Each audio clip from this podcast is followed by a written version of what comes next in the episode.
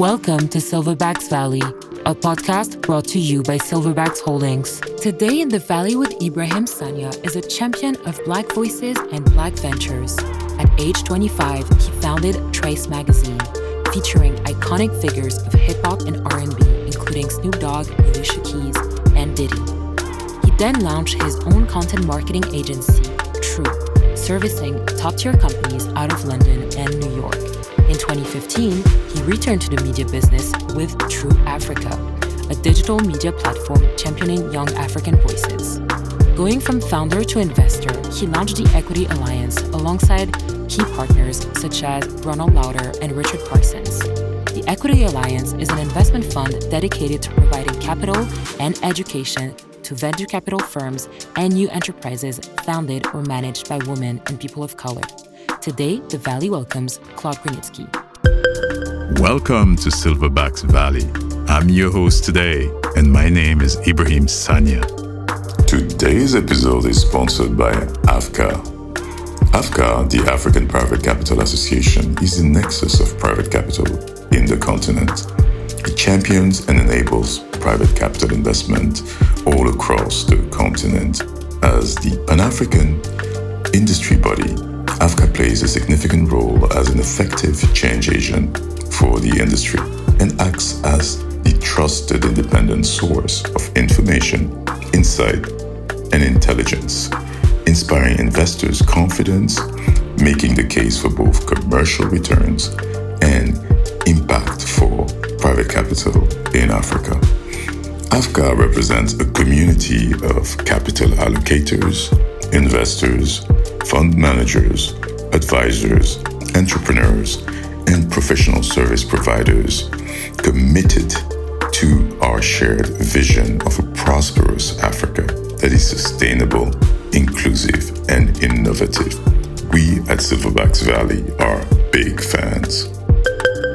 Claude, such a pleasure to be here. Lovely office, Thank New you. York City. Yeah, Soho. To see you here, Soho, to have you here with us in your premises is is just a delight. It's No. really a true pleasure to be with you again.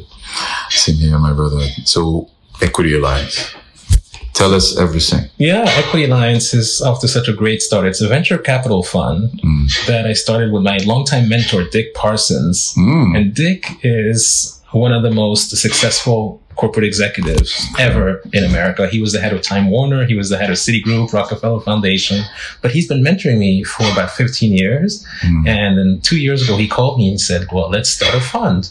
And let's start a fund with a specific focus, which is investing in women and people of color who are either venture capital fund managers or founders, you know, Mm. early stage ventures. And, and we're off to a great start because we feel like sky's the limit. Wow. No, that is phenomenal. And clearly, I know that that is one of your passion is running this fund, but I know you're doing also something else for the diaspora. Absolutely. So Equity Alliance is my day job and it's really what I've been focusing on. But for the past eight years, actually, I've been running a new media company called True Africa.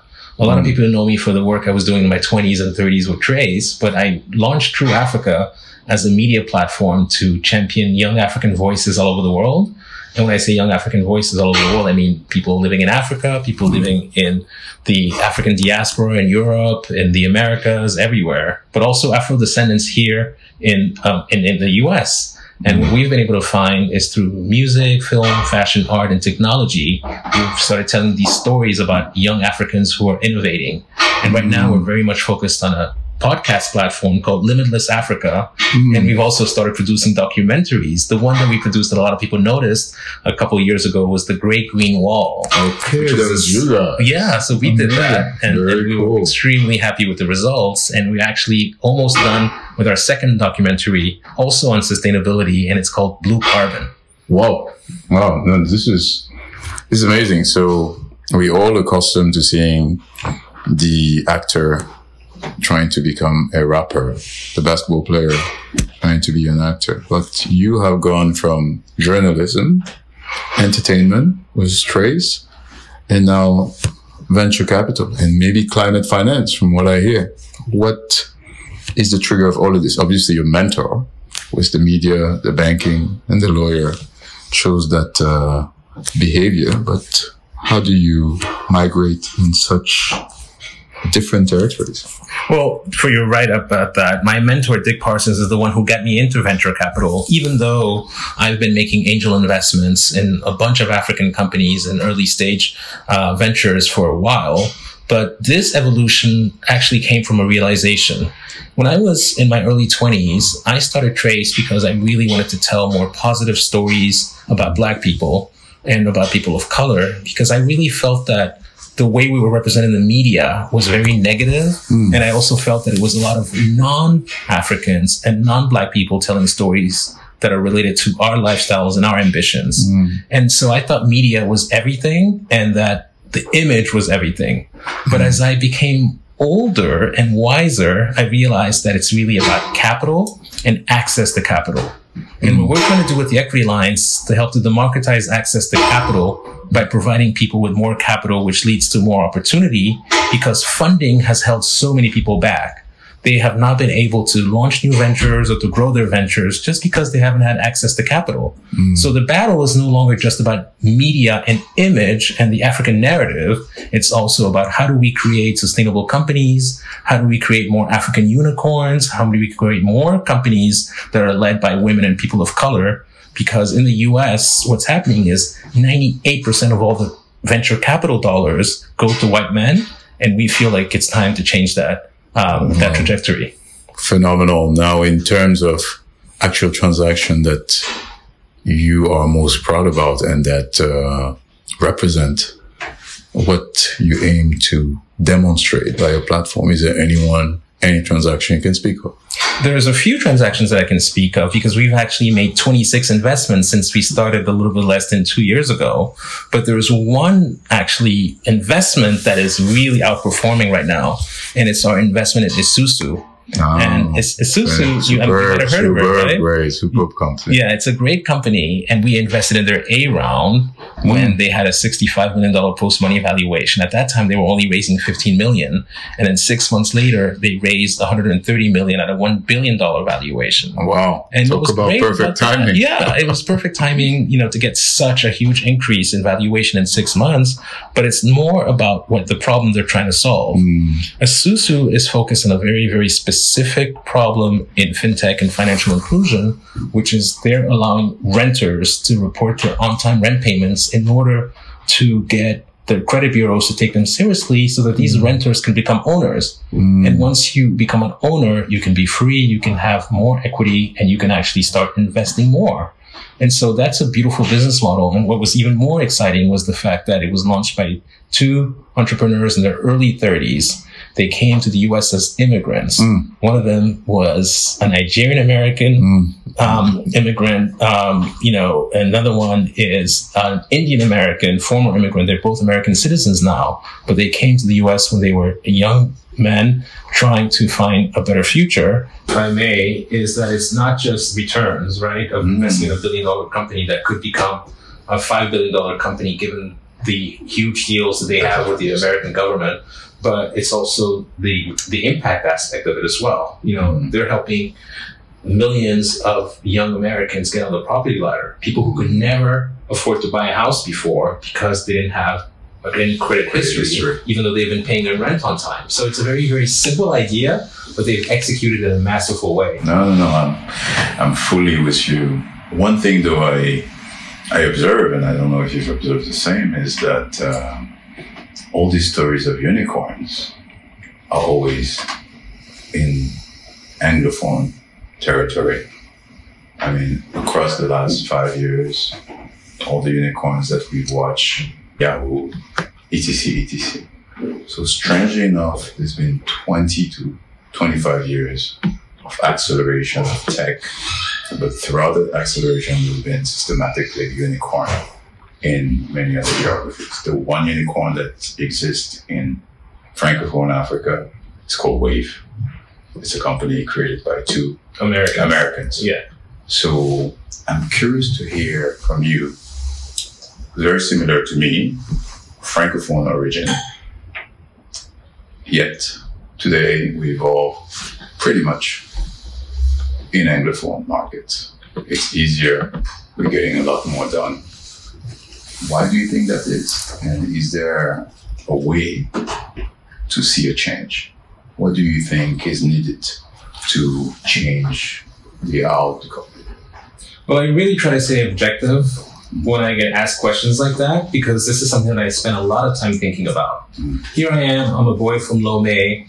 I was raised as a francophone, yet my entire career has been in the English speaking world. Mm. And I have to say, having really spent my entire adult life as an entrepreneur, as an investor, looking at markets across the world and really delineating between the francophone and anglophone markets in Africa, starting you know uh, incubators and, and accelerators and young entrepreneur programs in French speaking and English speaking countries. I feel like it's a mindset issue, Mm, and I believe that a lot of the francophones just don't have that entrepreneurial mindset. Mm, And when they do, they tend not to think big because they're just looking for uh, a solution that will basically service a really small market. But when it comes to scaling, they don't have the ambition or the tools for scaling. mm, And I've noticed that because I feel like it's also inherited from the French mentality itself, mm, which is very much a bureaucratic mentality that does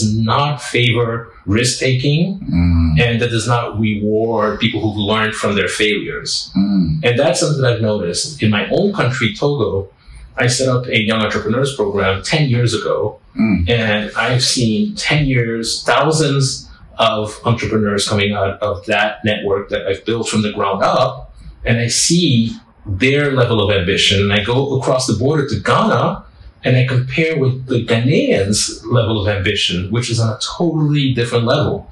And I believe that it's because of the way we've been educated as francophones. It still is kind of um, carrying the stigma of not really looking to achieve anything really big in the business environment.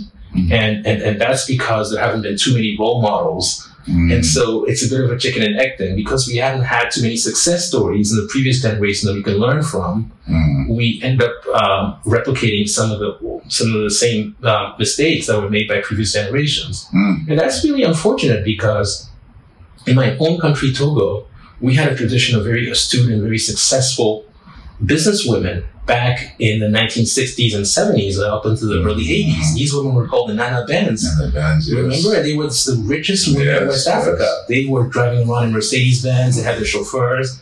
Many of them could not read, but they sure could count. Yes. And they were able to build businesses. But unfortunately, their daughters, the ones that end up taking over their companies, many of them failed because they went to study in France and then they mm-hmm. end up adopting some of the really bad habits of the francophone. And they came back, their mother's empires crumbled. And this is something that I noticed because I saw them. These are women from my generation that I grew up with. Wow. And that really taught me a lot, which is why I've chosen to only work in Anglophone environments, which is why I started my career in London. I came to New York, and the more successful projects that I've launched in Africa have been in English speaking countries.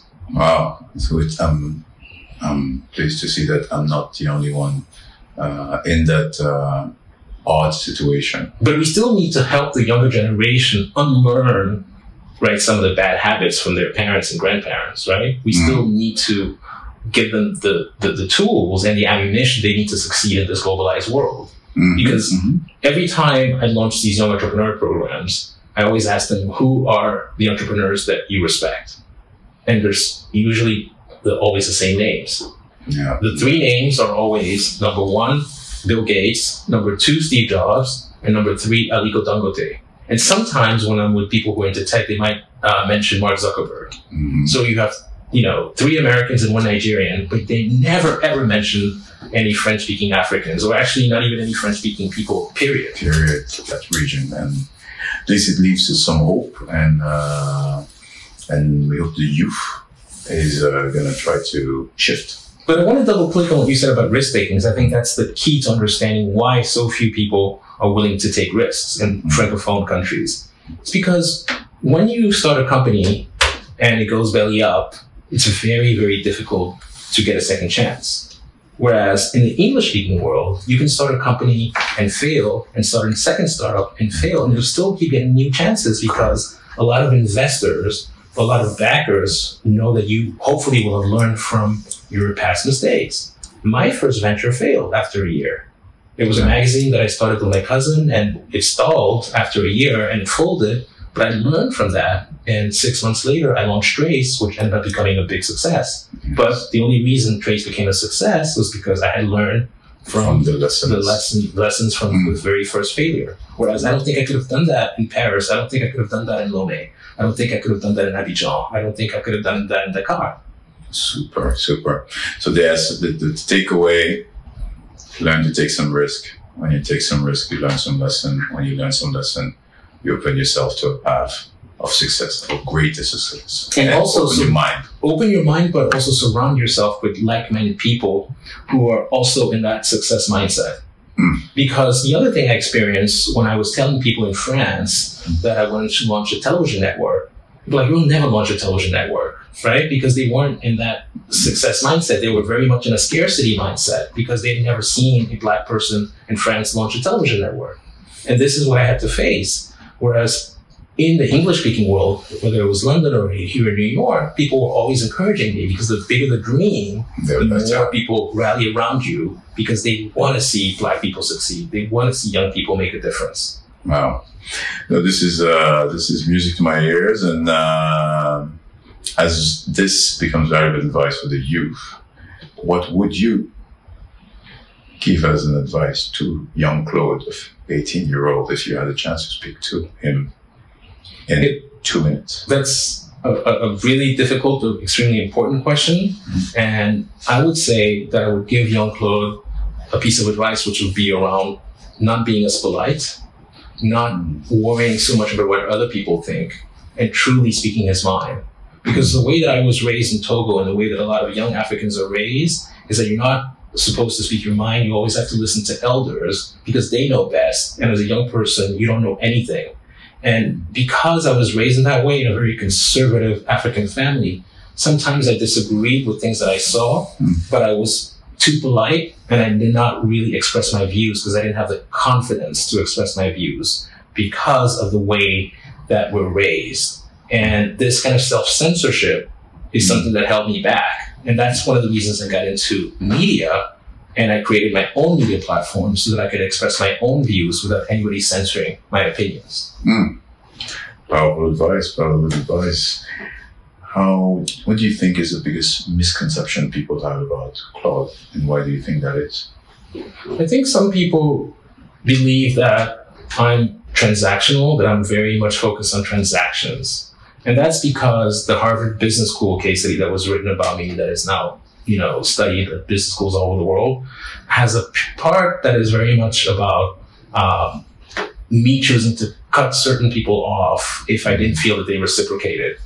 And that is something that I've dealt with every time I've spoken about that case at various business schools, you know, whether it's in France, in London, uh, Stanford, Columbia University, Harvard, everywhere. I always get asked that question about why are you so transactional?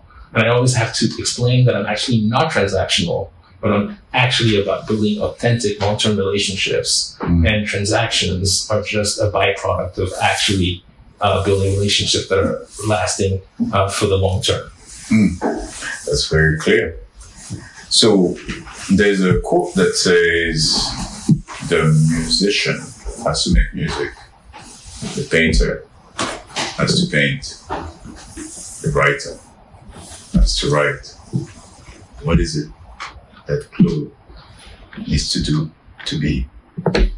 Well, initially, I always saw myself as a writer because when I was 15 years old, I was studying in a Catholic boarding school outside Paris, and my French teacher, my French language teacher, said, You're a writer.